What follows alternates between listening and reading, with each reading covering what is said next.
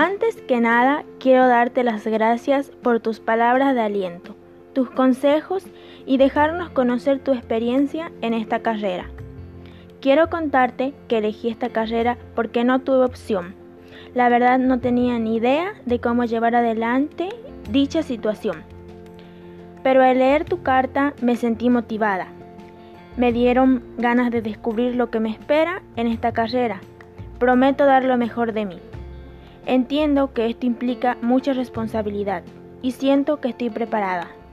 Estoy lista para afrontar lo que me espera. Sé que nada es fácil, no va a ser fácil. Habrá caídas, a veces no vas a tener apoyo de tu familia y aunque cueste voy a seguir adelante. Gracias nuevamente por tus palabras, las voy a tener en cuenta en cada trayecto de esta carrera. Saludos.